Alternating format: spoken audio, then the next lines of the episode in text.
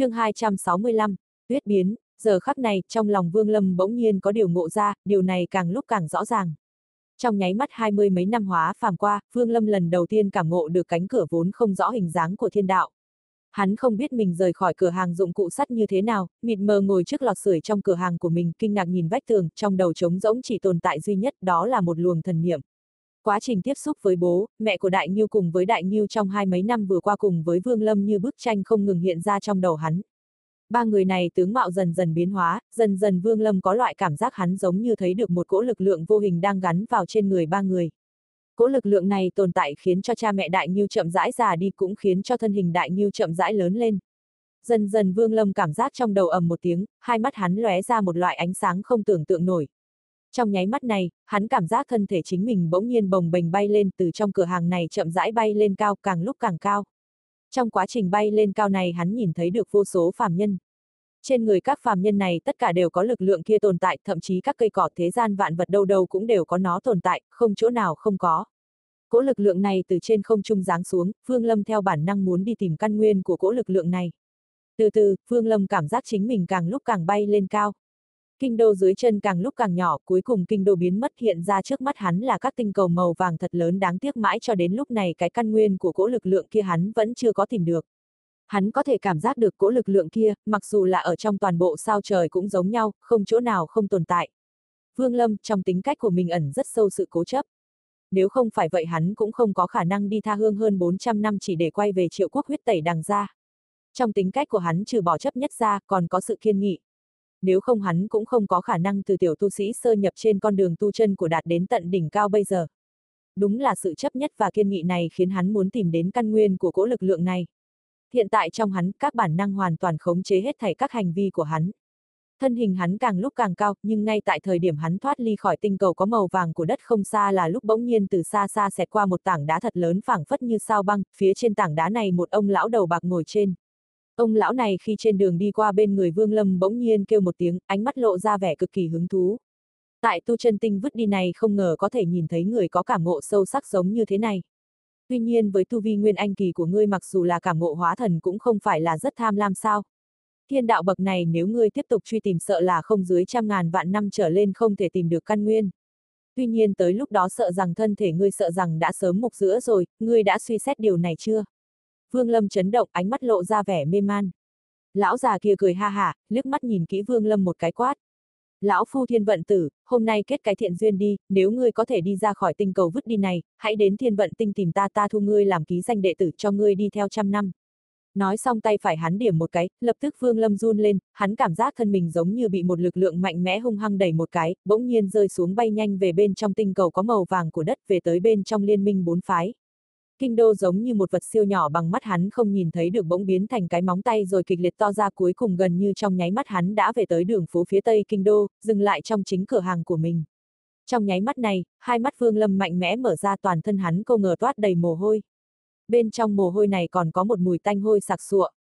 Từ sau khi trúc cơ, hắn rất ít có cái loại tanh hôi như thế này từ trong chân lông bốc ra. Lúc này Vương Lâm trong trong mắt chớp lên ánh sáng sáng ngời.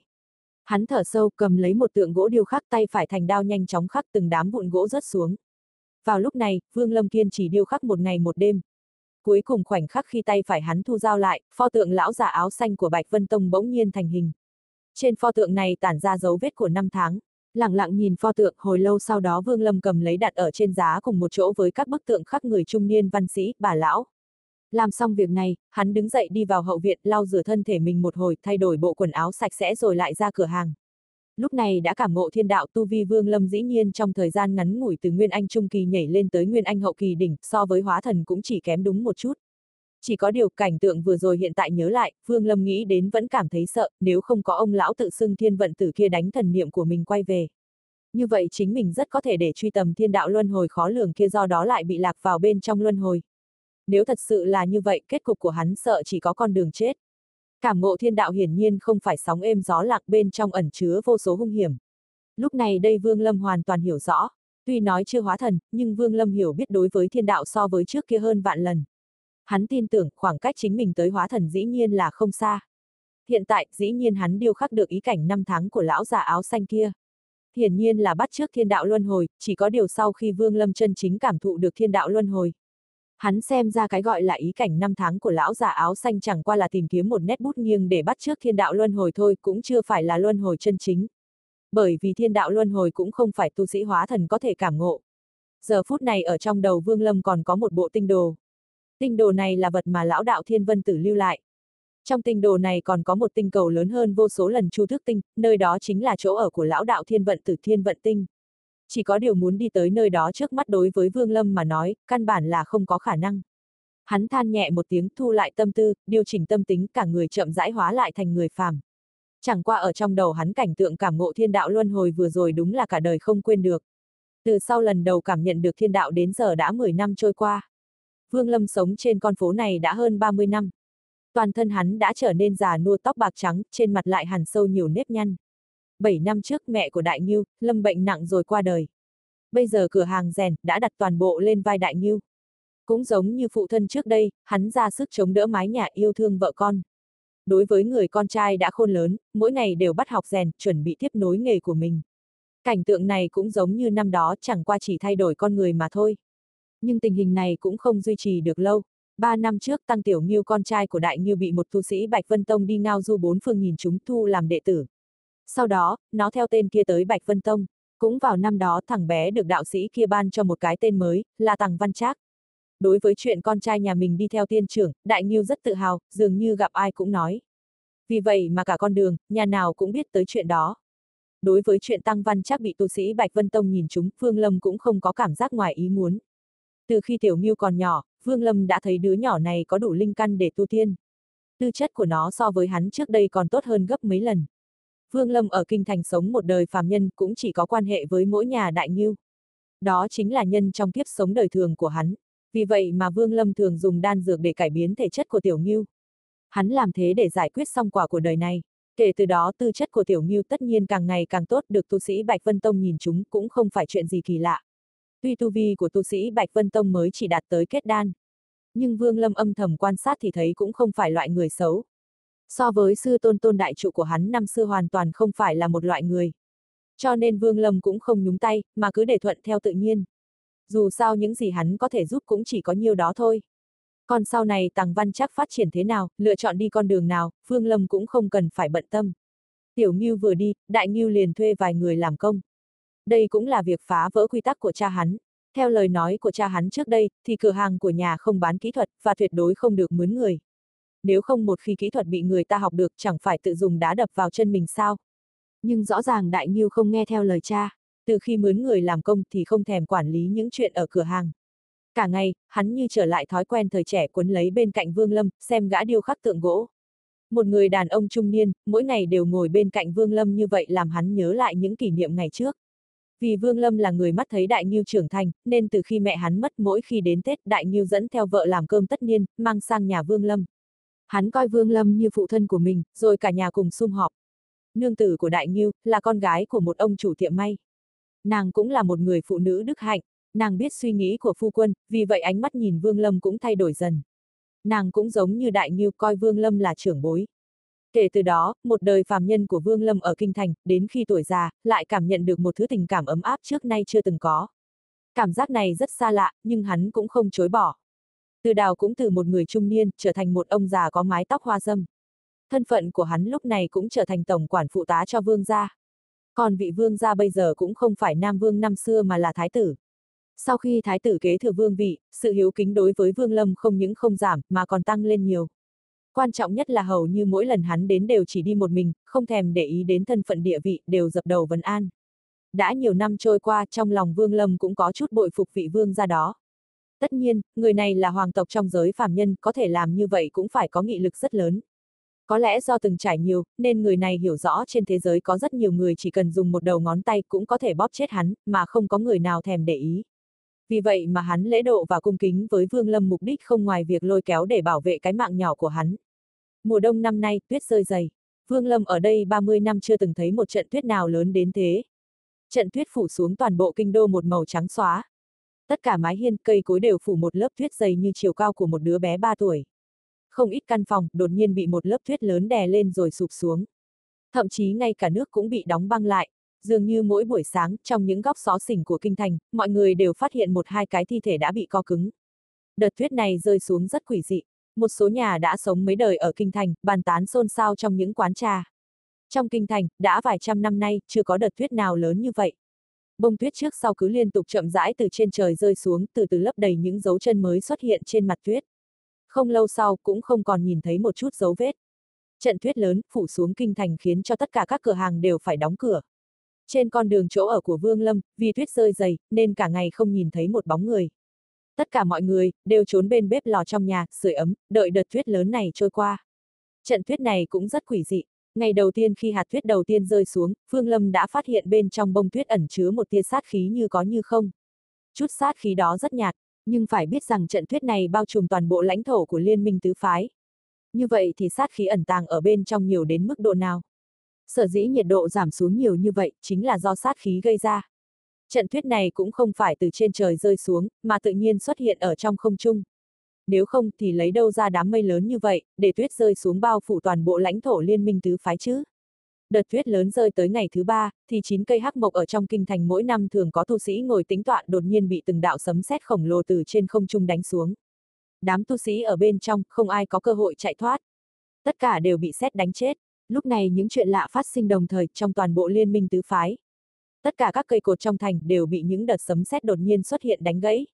Ngay sau đó, giữa bầu trời tuyết trắng từ bốn hướng có rất nhiều ngọc giản bay vùn vụt đến. Vô số ngọc giản bay như tên bắn qua toàn bộ lãnh thổ của liên minh tứ phái. Tốc độ của ngọc giản tuy rất nhanh, nhưng nếu gặp tu sĩ có tu vi trên trúc cơ kỳ thì sẽ lập tức bị chộp vào lòng bàn tay. Một ngọc giản trong số đó bị Vương Lâm bắt được. Nó vốn xẹt qua cửa hàng của hắn, nhưng lại lập tức bay trở lại.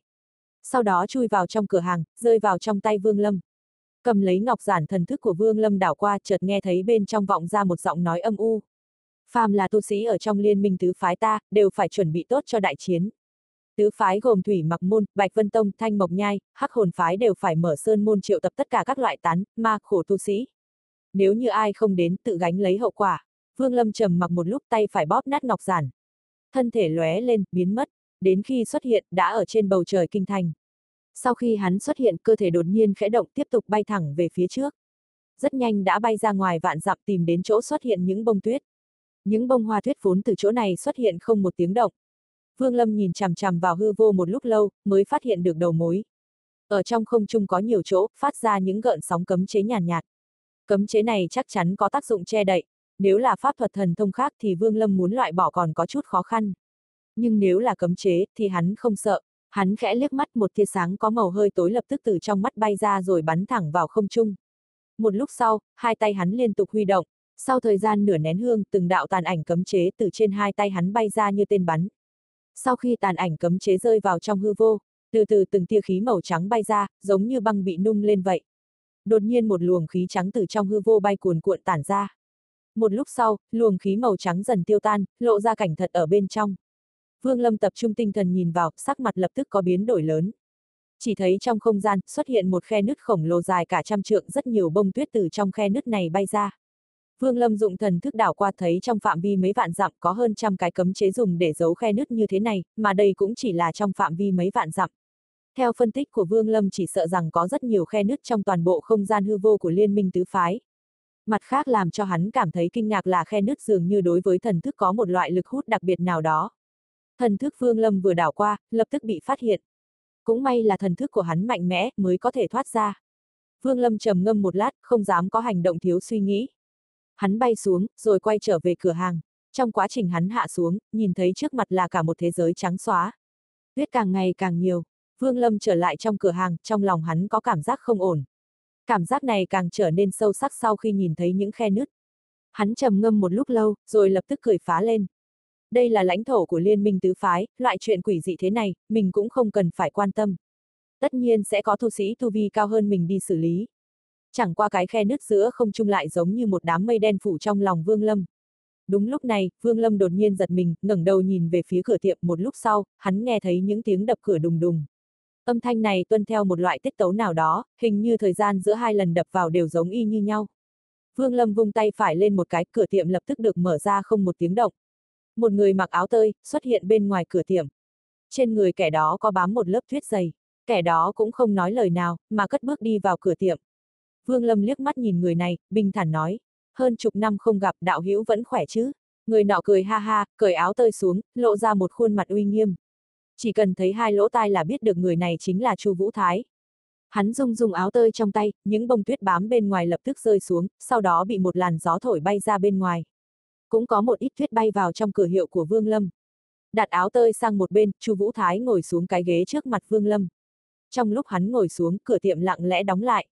Sau khi Chu Vũ Thái ngồi xuống, hắn cầm bầu rượu Vương Lâm đặt bên cạnh. Chẳng cần dùng chén, cứ thế dốc vào mồm một ngụm lớn. Vương Lâm đưa mắt nhìn hắn. So với 10 năm trước, giữa lông mày Chu Vũ Thái có thêm vài nếp nhăn. Rõ ràng trong 10 năm qua có chuyện gì đó làm hắn phải lo lắng. Còn về tu vi cũng tinh tiến hơn 10 năm trước, nhưng nếu so với Vương Lâm thì kém hơn một chút. Dù sao thì Vương Lâm cũng lĩnh hội được thiên đạo luân hồi. Vì vậy mà hắn đã có được một sự thấu hiểu rất sâu.